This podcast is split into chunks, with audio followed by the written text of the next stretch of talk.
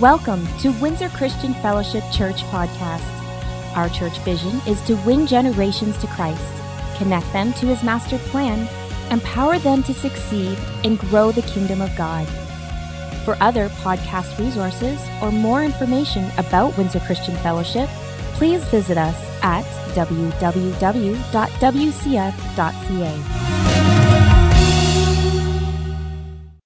I'm going to have everybody up. The ushers are going to receive the offering now. But while they're doing it, I want you to stand for about five to seven minutes and um, they can pass that.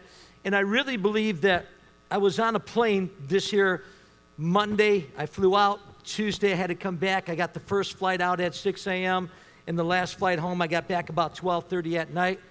And uh, on Tuesday, but I had two straight days of meeting for the World Pentecostal Organization with the top leaders from around the entire globe that were all in there because Canada is hosting the first ever World Pentecostal uh, uh, Conference over in Calgary, Alberta. We got all the hotels all downtown, and it's going to be huge. It's, it's a major, major event. It's way beyond uh, anything that I've ever done before, and probably a budget of over 10 times, uh, 20 times higher than anything I've ever experienced. But God has been good, and it's all coming together incredibly well. Amen? But on the way there, I felt the Holy Spirit speak to me. And on the way back, I had uh, no interruptions at all. I actually got bumped on the way back to the front and was right over on the window. And, and I just felt the Holy Spirit just began to download. And I really felt strongly it's the direction that we're going to be going in the service today because we're talking about being led by the Spirit. Amen? So I'd like everybody to stand for a moment and I'm just going to obey what, what I believe the Holy Spirit told me to do, was to read His Word to you for a few minutes. Come on. I'll say it again read the Word of God. Now, understand as we read it, this isn't Rick's words, these are God's words. And God's Word, it says, is quick and powerful, it's sharper than a two edged sword. There's a conviction that actually fell in the first service over here. The place was many, many more people were here than the first one than the second but the Holy Spirit just fell and started ministering the hearts just as we prophetically read the Word of God. Amen? So these were, this is what I felt the Holy Spirit said. He said, There's warnings in Scripture, Rick, that you're not hearing much preached on today. And he says, Just tell the people what my Word has to say and read it to them. And that's the only instruction that I had. So as scripture after scripture started coming to my mind, and I just started writing because I didn't have the internet to search it all on up there, but I just started writing the things down and started highlighting them and pasting them. And he said in 2 Timothy 2:19, but God's truth stands firm, like a foundation stone with this inscription, the Lord knows those who are his, and all who belong to the Lord must turn away from evil. Revelations 21, 27, Nothing evil will be allowed to enter, nor anyone who practices shameful idolatry and dishonesty, but only those whose names are written in the Lamb's book of life. Hebrews 10 23. Let us hold tightly without wavering to the hope that we affirm, for God can be trusted to keep his promise.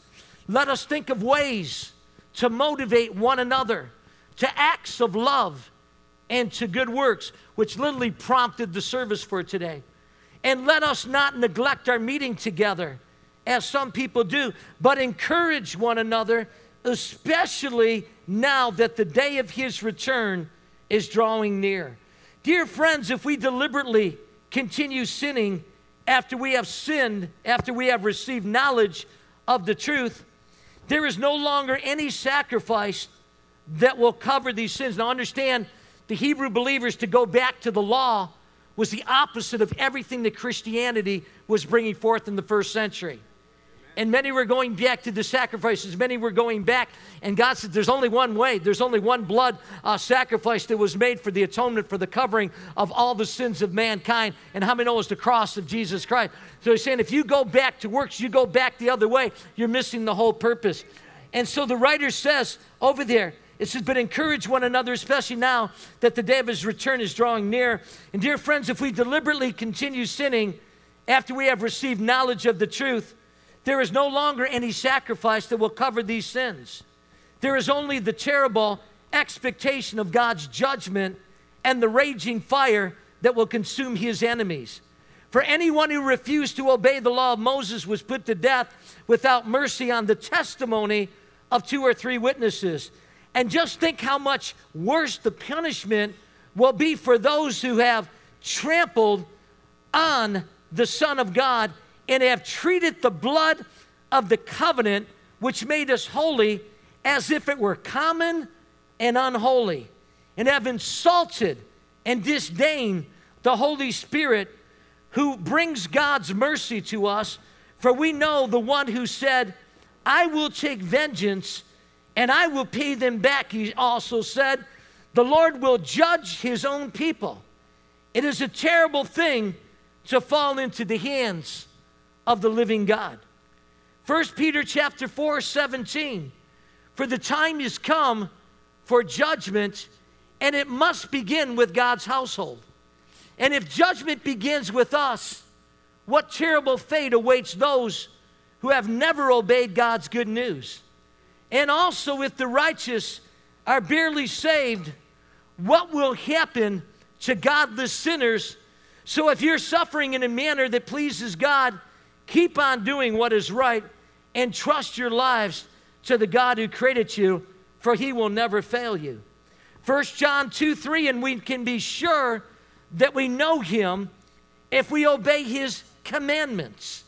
If someone claims, I know God, but doesn't obey God's commandments, that person is a liar and is not living in the truth. But those who obey God's word truly show how completely they love Him. That is how we know we are living in Him. And those who say they live in God should live their lives as Jesus did. 2 Peter 2 9 to 11.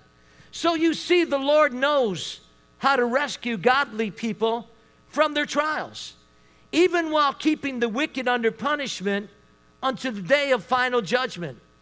He is especially hard on those who follow their own twisted sexual desires and who despise authority. These people are proud and arrogant, daring even to scoff at supernatural beings without so much as trembling. 1 Corinthians 11 27 to 34. So anyone who eats the bread or drinks this cup of the Lord unworthily is guilty of sinning against the body and the blood of the Lord. That is why you should examine yourselves before eating the bread and drinking the cup. For if you eat the bread of drink, or bread or drink the cup without honoring the body of Christ, you are eating and drinking God's judgment upon yourself. And that's a present participle in the first person. That is why many of you are weak and sick, and some have even died. But if we would examine ourselves, we would not be judged by God in this way. Yet when we are judged by the Lord, we are being disciplined so that we will not be condemned along with the world. Ecclesiastes 11:9. Young people, it's wonderful to be young. Enjoy every minute of it and do everything you want to do. Take it all in.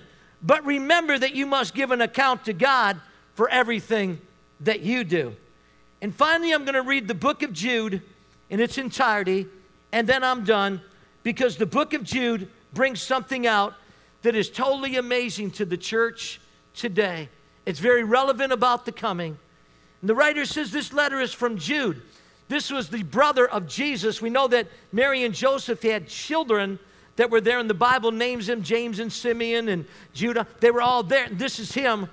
And he writes and says, This letter is from Jude, a slave of Jesus Christ and a brother of James. I'm writing to all who have been called by God the Father, who loves you and keeps you safe in the care of Jesus Christ. May God give you more and more mercy, peace, and love. Dear friends, everybody say he's talking to us. He said, I had been eagerly planning to write to you about the salvation that we all share. But now I find that I must write about something else, urging you to defend the faith that God has entrusted once for all time, notice to his holy people. I say this because some ungodly, when it speaks of ungodly, it means the lack of the fear of the Lord. I say this because some ungodly people have wormed their way into your churches, saying that God's marvelous grace allows us to live immoral lives. The condemnation of such people was recorded long ago, for they have denied our only Master and Lord Jesus Christ. So I want to remind you, though you already know these things, that Jesus first rescued the nation of Israel from Egypt.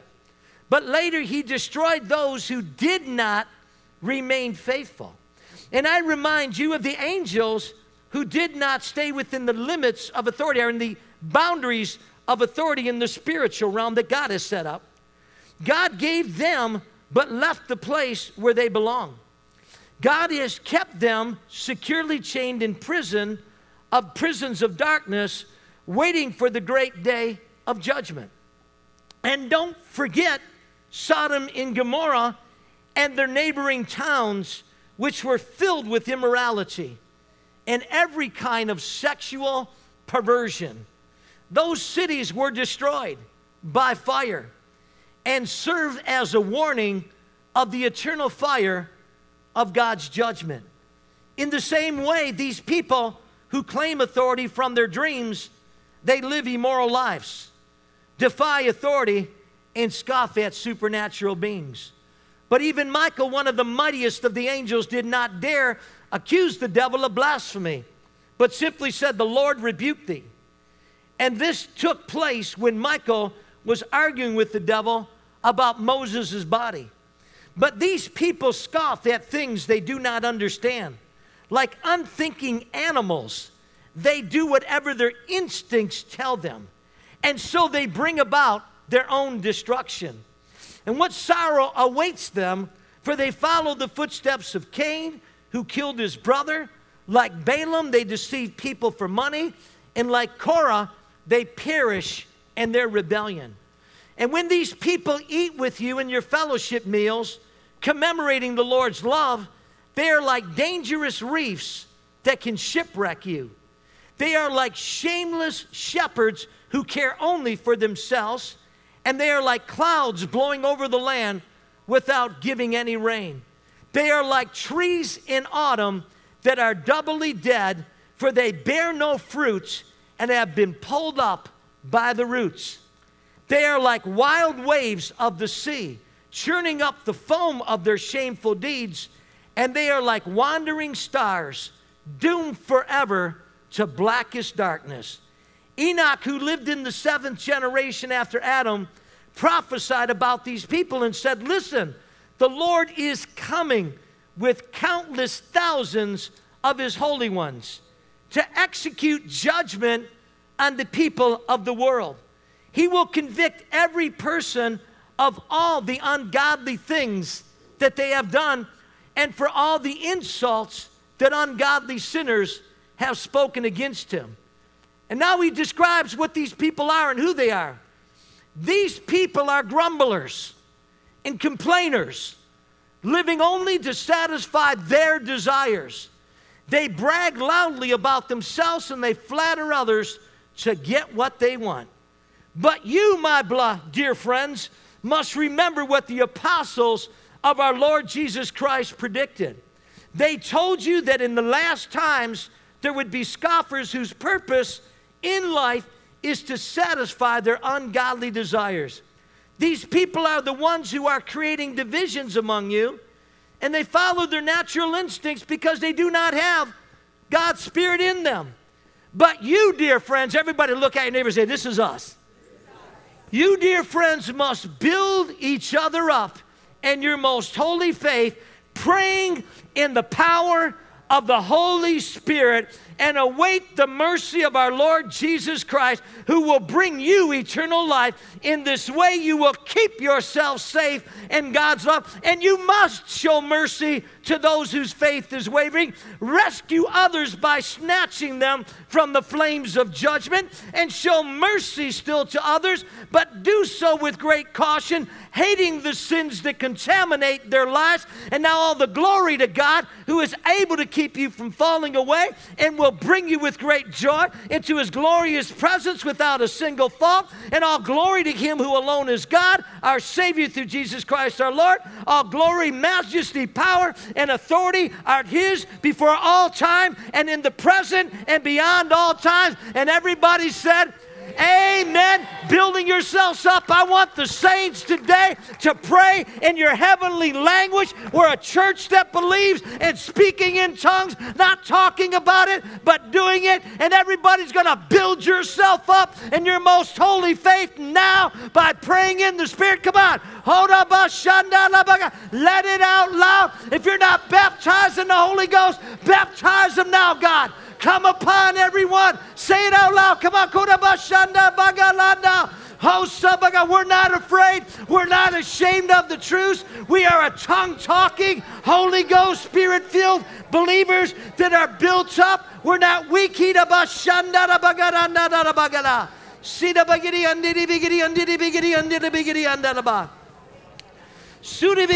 Sweep over. Sweep your house. Sweep the floor clean today, God. Sweep the hearts of contamination. He speaking in tongues helps you to keep yourself from the contamination of influence of the world. It charges your spiritual man from the inside.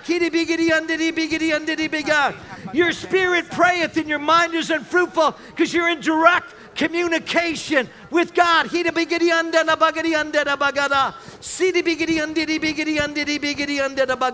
Holy Spirit, we welcome you. Holy Spirit, we invite you. Holy Spirit, we say, take over. We say, Holy Spirit, help us to uproot the things. Empower us by your grace to uproot the strongholds, to uproot the bitterness, to uproot the grudges, to uproot the things inside of our lives, the hurts that would separate us, that would be the walls of indifference between us, that would separate us from you. God,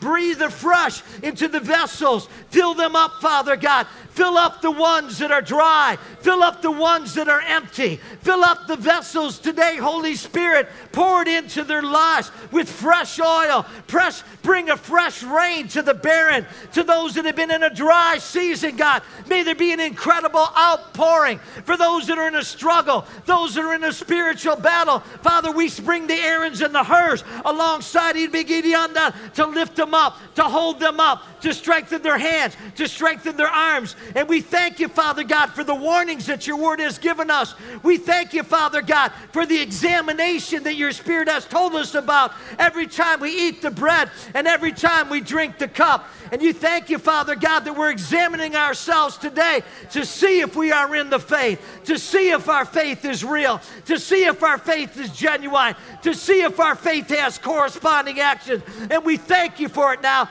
in Jesus' name. And everybody said, Amen. Amen. Go. Amen. Hallelujah. You can be seated.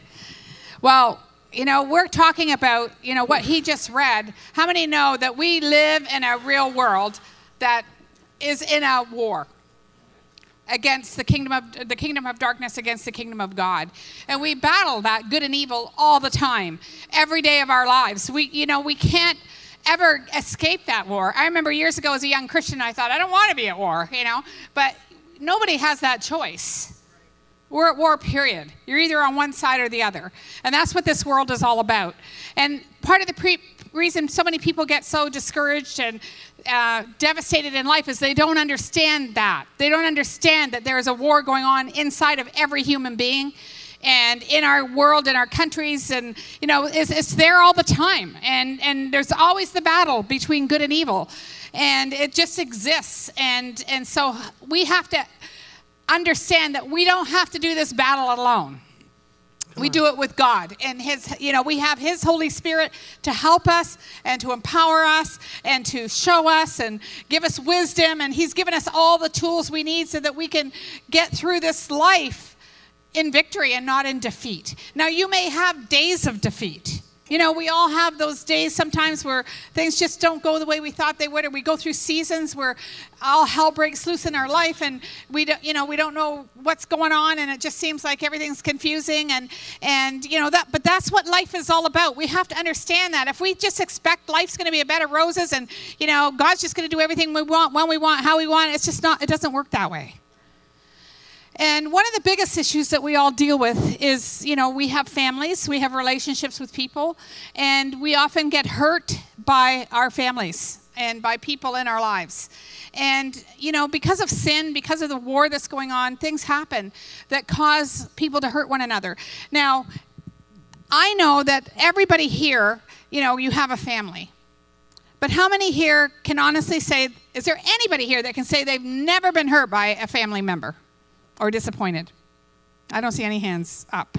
So we can pretty well agree that as human beings and in relationships, we hurt each other.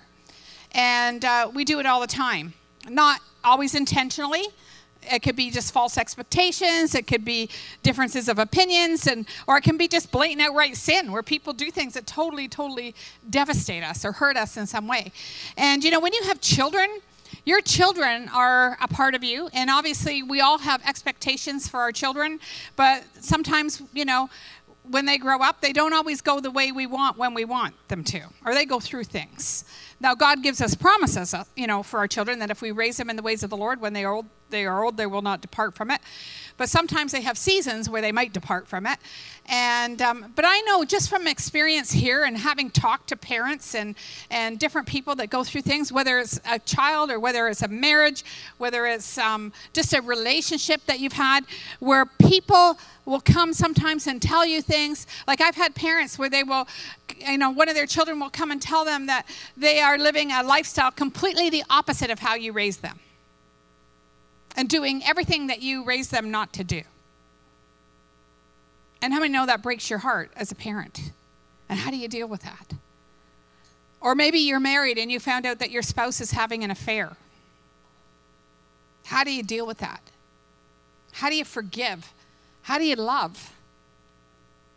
How do you do what God wants you to do in situations like that?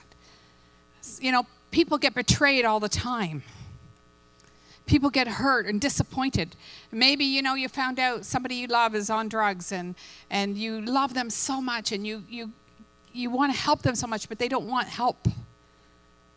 And they're, you know, you can't do anything. You don't know what to do. And so we live in a real world where people are dealing with real issues. You know, some people have someone in their family that maybe has a mental illness of some kind. It could be an addiction. It could be so many things because we all have people that we love that are making bad choices or maybe doing things that we don't like or that we know are, are going to hurt us or hurt themselves and, and we don't know how to deal with it.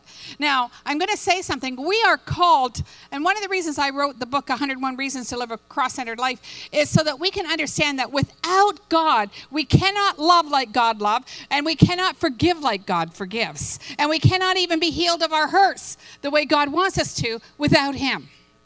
And the cross is the standard that God set for us to love people. See, you know, some people, when they have someone in their life that hurts them or devastates them in some way, they just, and some Christians, especially if they're living uh, an immoral lifestyle or doing something where it goes against our, our uh, values, our core values, and they, you know, maybe you have a child that has chosen to live, you know, they come to you and say, Well, I'm doing this. Maybe your daughter came home and she's pregnant and she's pregnant with some guy that you don't like and um, you know you think he's bad news or maybe you know they, they've decided to live an alternate lifestyle and, and everything in you is devastated.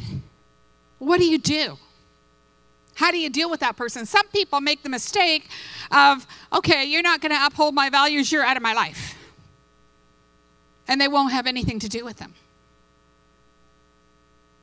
But what does the bible say christians are known by? Our love and yet, sometimes Christians could be the most unloving people and the most judgmental people on the earth. And yet, that's not what God says. Jesus, when he was on the cross, loved the people that crucified him to the cross, which was us too, because it was our sin. He loved them anyway. Now, how do you how do you navigate between loving people and not accepting their lifestyle choices or not, you know, condoning them.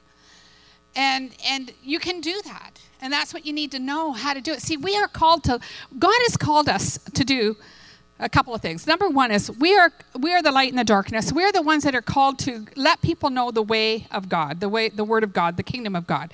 We are called to show people and tell people about the cross of Jesus Christ and what he did for us. And we are called to love people. We are called to bless people as much as we can.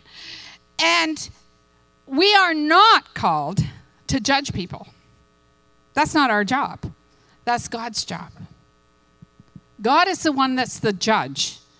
Now, we ha- I have a home, and if I have children living under my home, I have rules and guidelines that I uphold in my home. And as long as they're living under my roof, they have a responsibility to obey my rules, right? Which would be according to God's standard. So I have that responsibility. Now, if they don't want to obey those rules, they're free to leave. I still am going to love them. So you do have to set um, standards, you have to uh, have boundaries, you have to have even consequences. That doesn't mean you don't love somebody. But you don't, and the reason why you should hate what they do is not because you know it's not they're not living up to your standard you should hate it because you know that the choices they're making are going to hurt them and others and that's because you love them right you love them you don't want to see them hurt now, they may get angry and upset at you by your standards, and that's okay. But once they leave your home, they're free to do what they want. And you no longer have a right to instill any of your values on them. You, you know, you can let them know where they are. And, um, and I'll put it this way I, I had a, a, somebody that I was close to that was living a, a lifestyle I didn't agree with. And so I met with them and I had a conversation. I was only going to have this conversation with them one time. And the conversation kind of went like this I said, You know what? I want you to know that I love you and nothing will ever stop me from loving you. And I always want you to be a part of my life. However, I do not agree, and I need to tell you this, and I'm only telling you this one time. I do not agree with your lifestyle choice.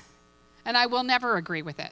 And this is why I will never agree with it, because it doesn't line up with God's word and I don't think it's God's best for you. And I am not going to agree with something that is a violation to the Word of God. So I just want to set that straight. Now, that said, I still want you to be a part of my life. I'm still going to love you. I'm still going to spend time with you. I just don't want you to mistake me doing that as condoning your lifestyle. Right. right? And so that way they know what I stand for, but I'm not pushing them out of my life because I still want to love them. I still want to demonstrate them the love of God and, and uh, be there for them. Because what are you going to do? I know many parents that have come to us where they've had a, a daughter that was pregnant and she wasn't married and they didn't know how to deal with it. And you know what? Your, your job as a parent is to just love them.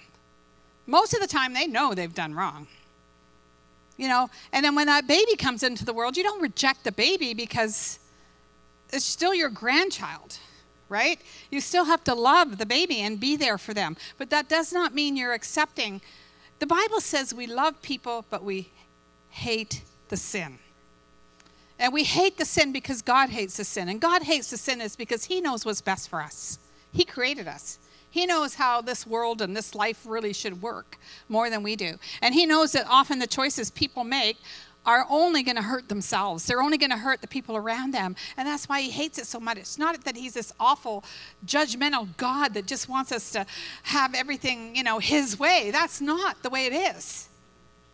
His way is the best way. That's right. For us to have the best life.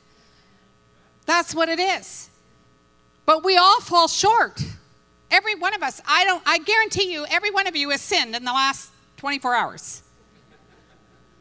Whether it's in your thoughts, whether it's in something you said, whether it's resentment that you've harbored in your heart towards somebody, or maybe you have a secret sin, something that you do that nobody knows. Maybe you went and ate half the pie.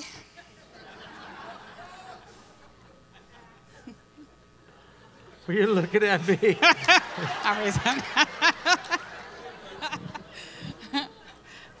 Not looking at him. Um, There's a look of love, guys. Of you know, we have girl time coming up, and I'm just going to give this to encourage you. Our job is to love people and to pray for people not to judge and condemn them. Now, we also have, obviously, in the church, we have a certain standard for leadership and for certain things you have to do. So, people, sometimes if someone gets caught up in sin, and, and it's our responsibility to talk to them about that, not to shame and humiliate them. But sometimes they may have a consequence. They might have to step, step out of a position for a season until they get help. That can happen. But and and you as an individual, if you've sinned in a way that would bring about a consequence, you need to accept your consequence. Con- giving a person a consequence doesn't mean you don't love them anymore. But sometimes it's necessary. But ultimately, God will judge people and judge the motives of their heart, judge the condition of their heart. And that's not our job. And so we shouldn't shame and put people down because they've done, you know, we have girl time coming up, and my daughter, Tara McDonald, she's uh, teaching on the part of dream big, you know. And uh, there was a time when she was my worst nightmare. I'm just being honest. Don't tell her I said that, but she might even be watching us live stream, but anyway, it's okay. Um, because she was living her life the opposite of what we taught her. And I bet there's lots of people here that you you have people in your life like that. And and it was devastating for us.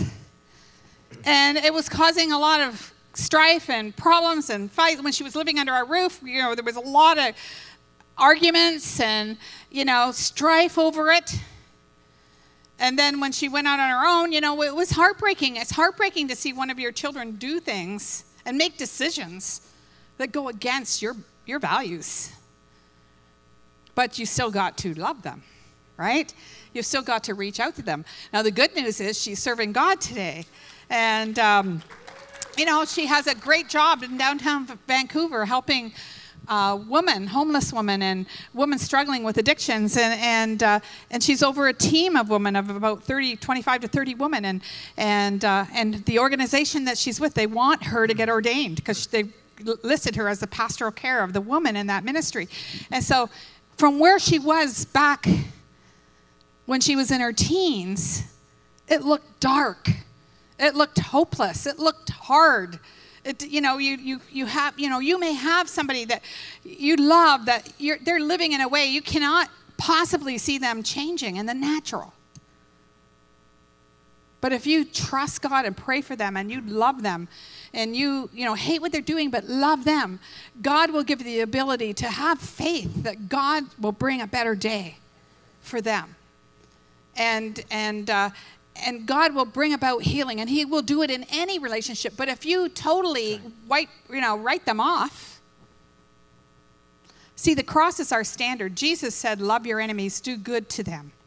If you have unforgiveness or resentment or bitterness in your heart towards anyone because you're hurt, and hurt is real, but you got to surrender it to God, and you got to ask for His love for that person to overflow from you into their life. So the love of God is more powerful than anything else. And we are only called to love God and love people. That's what we're called to do. Well, let's pick up in Matthew chapter 6, verse number 10 in the Amplified Bible, and we just want to share on what that forgiveness is because to many, forgiveness is something from the mind, it's an emotion, but we're just going to break that down from the Amplified Bible in the book of Matthew chapter 6 and show you something that maybe you had never recognized before, okay? So let's uh, stay there.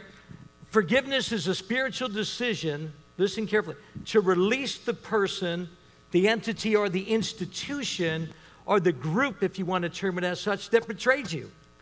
It's canceling someone from the consequences of falling short of God's standard in your life. It's releasing resentment towards the very person or institution that exacted that real hurt to you. So we're not denying it, we're not minimizing it, but what we're saying, it no longer has the right to control my life. It also is releasing the right to get even. It's releasing the right to get bitter.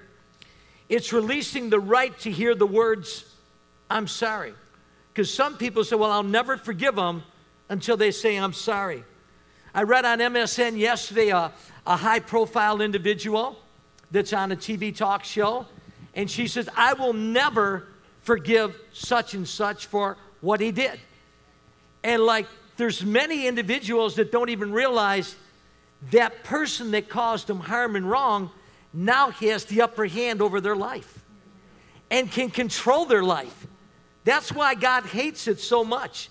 It's also not being a doormat. Come on. It's not, if you want to call it, conditional. Forgiveness is not being conditional. It's not stuffing your anger. It's not based on what's fair. It's not excusing the wrong done to you. And it's not justifying the wrong that has been done. It's acknowledging it, but it's also acknowledging that it cannot, and I refuse it to have the upper hand over my life. And I am convinced that, well, let me just say this here.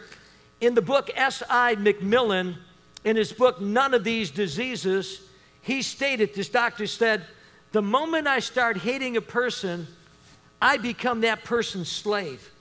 I can't enjoy life. He controls my thoughts. I can't escape his or her grasp on my mind, and he or she may be many, many miles away, but they're always in my mind. So, what they're saying over there is this person now has control over my life. Amen? The same person that I shared on MSN that I read about said, she said, is, uh, she said, there's, no, that's not the one right here. Okay, this is what the, the, the person said out there I will never forgive them, and it's constantly on my mind every day. So, in other words, it's the thing that is before them that is now controlling their life. Now, Jesus gave us the answer for this, and he doesn't just say it in Matthew's gospel, although we're going to read it in Matthew's gospel. Amen? And I want you to go, if you will, now to Matthew chapter 6. This is how Jesus said to pray. Okay? Come on, let's say it together. Your, your will where at? Keep going down to verse 11. Come on. Our daily bread. Come on. As. What's it say over there? Forgive us our debts as we also have forgiven. What? Left, remitted, and let go of the debts and have given up resentment against our debtors. That's what the Talmud teaches. That's what your Bible teaches you today. Okay, go to verse number 13 and lead, bring us not into temptation, but now listen, don't try to take it out of its setting when he speaks about lead us not into temptation. The temptation is to get hurt, the temptation is to get bitter, the temptation is to get resentful. You know what I've seen? in my 43 years of ministry, what I've seen, I've seen whole churches have support groups for people that have been hurt. And all they do is nurture the hurt. They don't deal with the root of the hurt, they nurture the hurt, they feed the hurt, and they support the hurt. I'm going to tell you, can I, can I just go a little bit further here?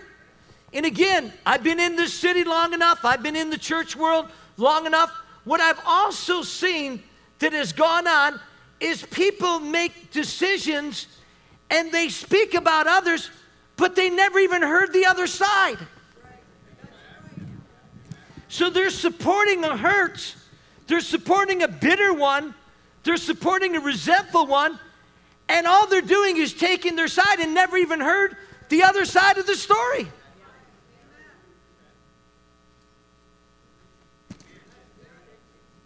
Proverbs 18 13 says, spouting off before listening to the facts is both shameful and foolish.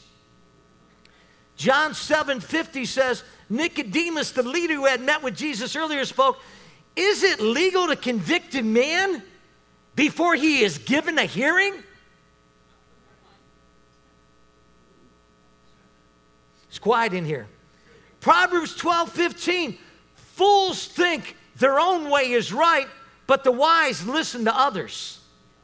And Proverbs 18 17 says, The first to speak in a court, it sounds right until the cross examination begins. I'll be honest, what I've noticed in dealing in church situations and problems is people often hear one side of the story, but they never go to hear the other side of the story and never call to hear anything.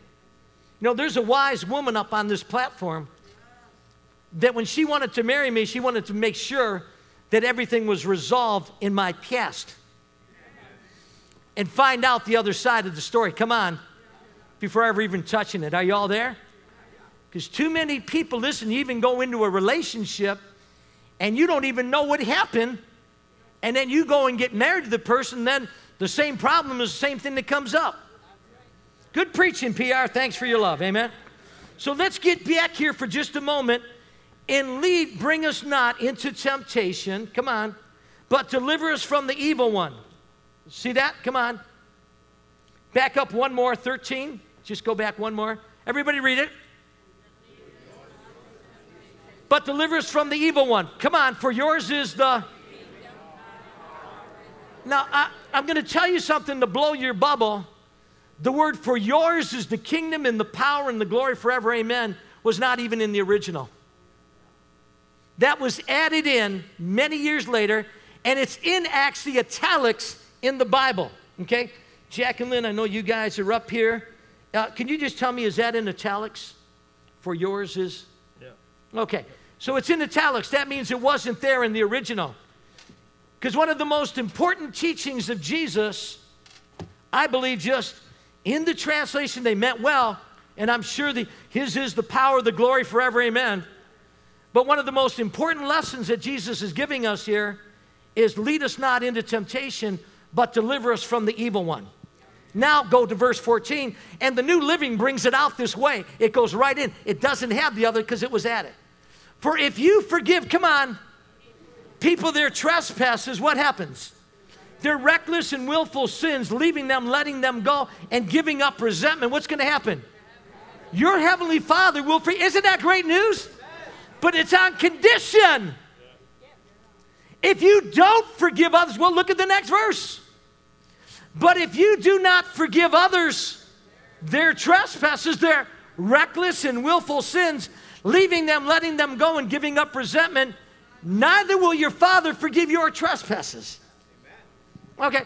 Now, we have some incredible people in this church right now, okay? I love Julie and Kevin and their family and everything else.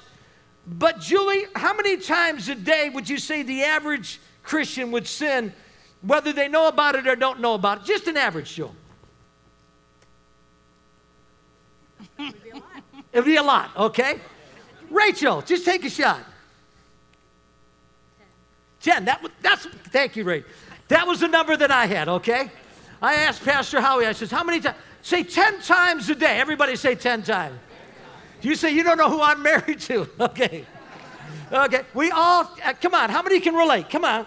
How many can relate more than once? The rest of you don't think more than once? Man, I want to know who you're married to. I want to know what your life is all about, okay? Okay, so just think about that for just a moment. If they got hurt and they don't deal with it and they carry it for a whole year, all right? And apparently there's 365 days in a year. So that means you got 3,650 sins you're carrying to the judgment. And they're not forgiven. I don't care how much of the in Him realities you can confess. My Bible says if you don't forgive them, I ain't forgiving you. Okay? So take it over a decade. And it goes from 3,620 to 36,000. So you're bringing 36,000 attitudes, 36,000 curse, cursors, 36,000 resentment, 36,000 gossip, 36,000 exaggeration, 36,000 lies, 36,000 uh, what you thought in your mind lost. Uh, 36,000 sins are all there when you go to the judgment before God. Come on. Because you don't have forgiveness. And I, again, I'm just being very, very straight and very because there's a message in the church world today that says everything is all dealt with, everything is all paid for. Yes, it was dealt with at the cross, but just like salvation is provided for all, you need to be a recipient of what God did and His grace in your life. And you need to daily listen very carefully, deny yourself and pick up your cross and follow Him, or you're not a follower of Jesus like the Word says. Our confession will bring possession, but listen, this isn't just a talk session. This is a walk session lifestyle. And so you think about in, a decade, 36,000 sins coming up when you got to go stand before God. And God said, Listen, I paid the price for this here. You are stuck. You're in imprisonment. You need to come to grips with it that you're in sin today, you're in rebellion today, and you need to take responsibility today and repent and receive God's grace and give it to them just as God freely gave it to the other. Give it to them. I'm going to tell you something. You say, I don't, I can't do that. No, if you're a Christian, you have the Spirit of God inside you, and that Spirit prods you. That Spirit is saying, Yes, go. Yes, you can do it. Yes, you will do it today. And yes, your freedom is here. And yes, the prison bars are over. And yes, your past is not going to haunt you or taunt you or control you any longer in the future that I have for you. Because the future He has is bright. The future is good. The future is hopeful. The future has confidence. But you're stuck. Until you deal today with the situation and those that have fed you and say, you know, God, they don't deserve it. That's right. They've never said they're sorry. That's right.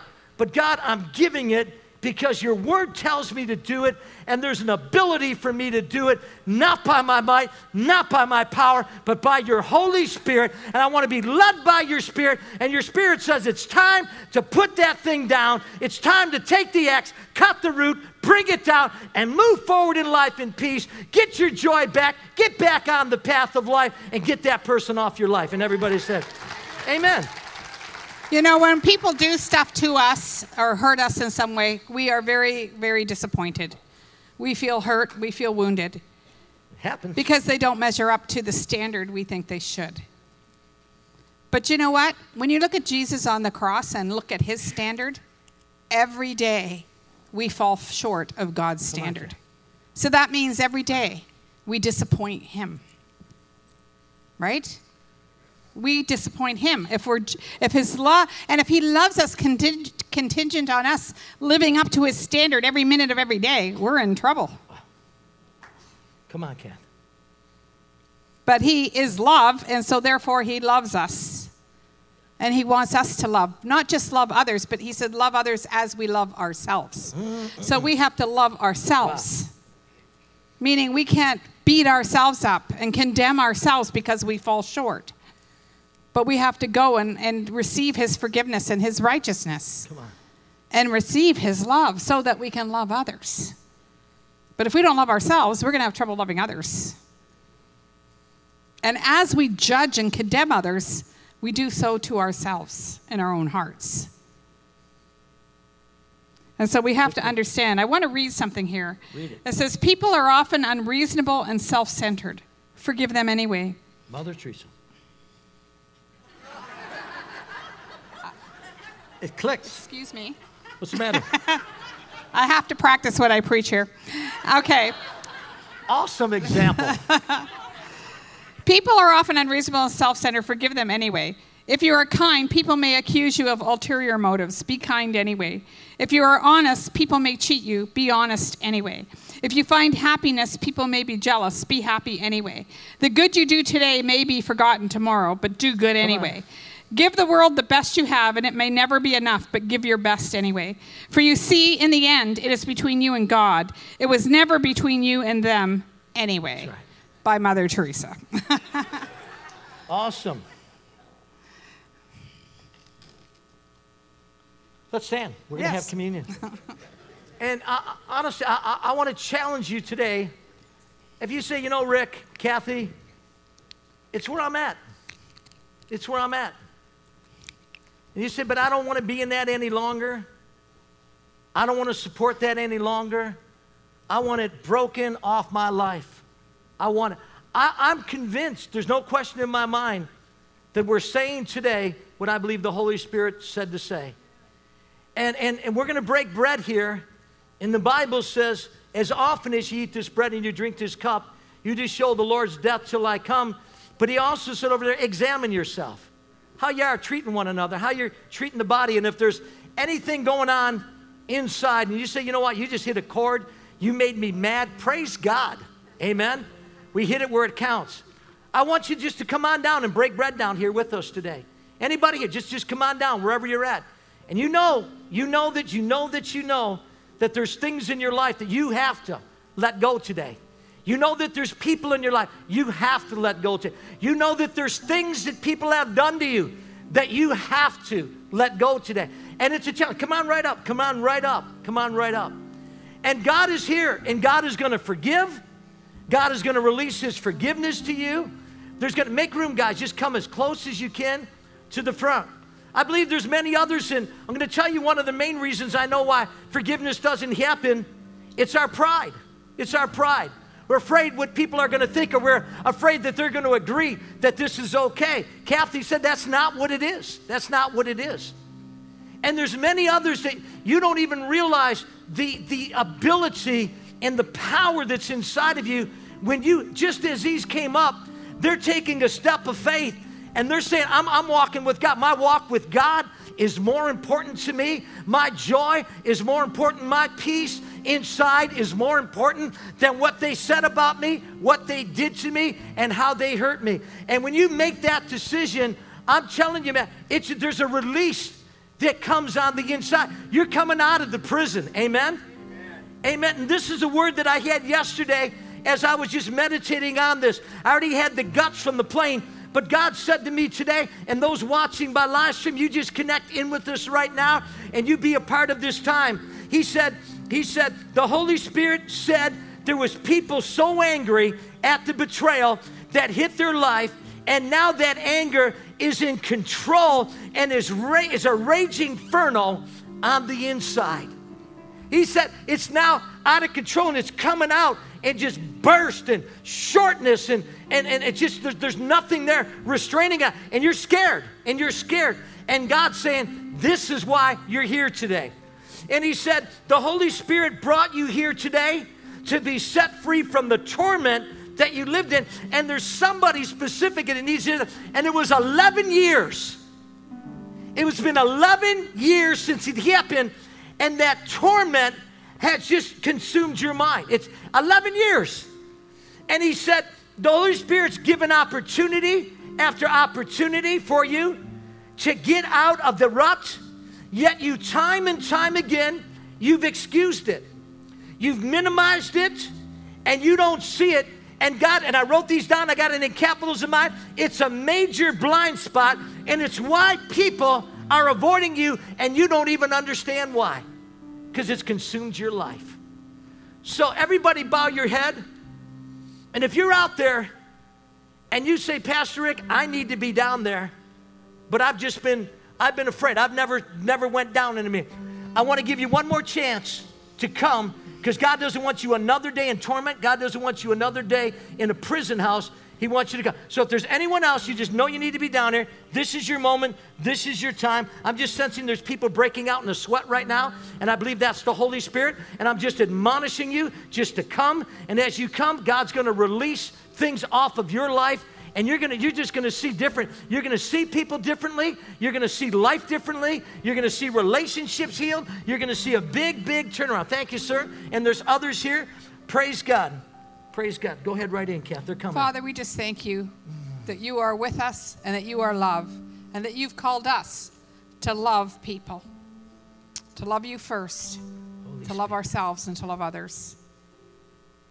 Say this prayer after me Heavenly Father, mm, I come to you right now and I want you to cleanse my heart from every area where I have not chosen to walk in love where I have judged, where I have said things, thought things, done things to hurt others because of maybe what they did to me.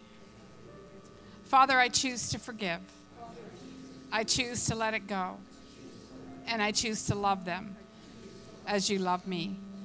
So I take this bread and I thank you for the body of Jesus Christ that set the standard of how I am to love others, even when they hurt me.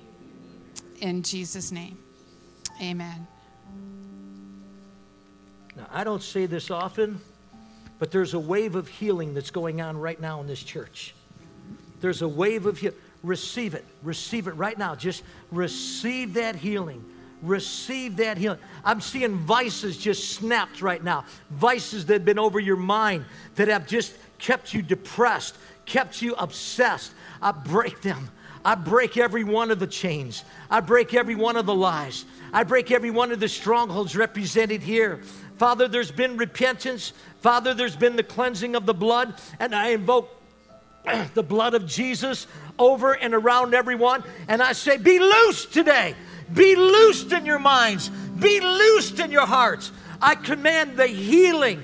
Begin to lay hands, leaders that are here. Begin to lay hands on them right now. Begin. There's a tangible healing that's going on in the room right now. Arthritis is being broken off people. Diabetes is being broken off people. Tumors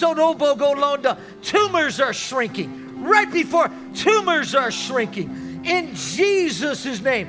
Every disease, God. Not 99%, 100%. Begin to lay hands. Jack, Lynn, and others. Julie, come on, lay. Just begin to lay hands. Cap, begin to lay hands. Begin, Dr. Chooks, come and lay hands. Just command that healing. Don't pray for the healing. Command it. It's here. It's resident in the room.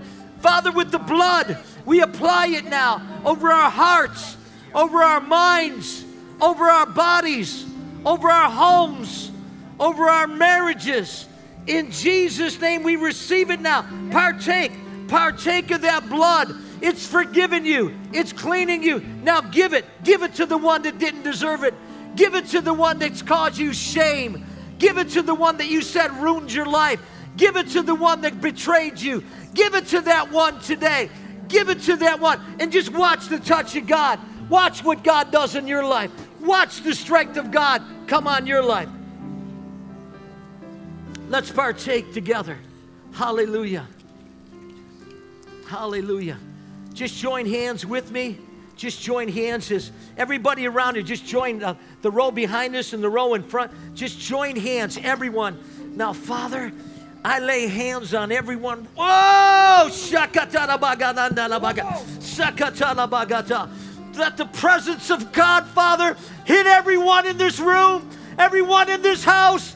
Father God, let the healing power of the Christ burn out, drive out oppressions, depressions, sickness, disease, infirmities. Release of your assignment today. We plead the blood over everyone in Jesus' name. Now just join, just join. Oh, shakatana balanda baga, mandala bagasa. Let it go, Father. Flow in, flow in, Holy Spirit. Touch him, just touch him, touch him, touch him today. Touch them today. Restore them today. The turnabout today. There's releases of finances right now going on. Releases of finances. God says when you bring your offering out Shikata, and there you remember that your brother has on against you. He said, Go, first be reconciled, and then come and worship and bring your offering. Father, in Jesus' name, I break the curse. I break the torment. I break all the evil. I break all the incantations, the witchcraft. I break that sorcery spirit off them. In Jesus' name. Somebody been messing around in the occultic. I break that stuff. I sever the iniquities by the blood of the Son of Man, the Son of God. Be severed today. Be free today. Be healed today. Be restored today. Be made whole today. Be free today from the prison of your mind in Jesus' name. Now, everybody begin to thank God. Lift up your voices and begin to thank God. Begin to honor God. Begin to worship God. Begin to just invoke the presence of God. You're going to experience God again. You're going to feel God again. You're going to experience God. There's some of you going to have an emotional rush of the presence of God. Hallelujah. God's calling us as a church to a higher place. God's calling us as a church back to the Word of God. That's the living writ. He's calling us back, back to the Word of God. There's dry bones in the house today, and God's sending a refreshing to them. He's putting it in the depths of your heart. He's drawing you closer, drawing you closer, drawing you closer. I see faces that are being removed from before your very eyes, and now you're going to get face to face with God. And as you're face to face with God, the joy is being increased in your life. I see a spiritual thermometer like I've seen in the Philippines that is breaking off the charge. It's breaking off the top. It's breaking because there's no more limits on it. God seeing the unlimited God is working now in your life, in your heart, in your marriage, in your home. He's sparking things, He's igniting things. There's wayward sons that are coming back to the fold. Hallelujah. Hallelujah. Be it done, Dad. Be it done. Be it done, Dad. Be it done. The cloud, and it's been a dark cloud, is lifted off your life. It's lifted off your life. And you will experience a shift in the atmosphere. The climate in the homes is going to be different.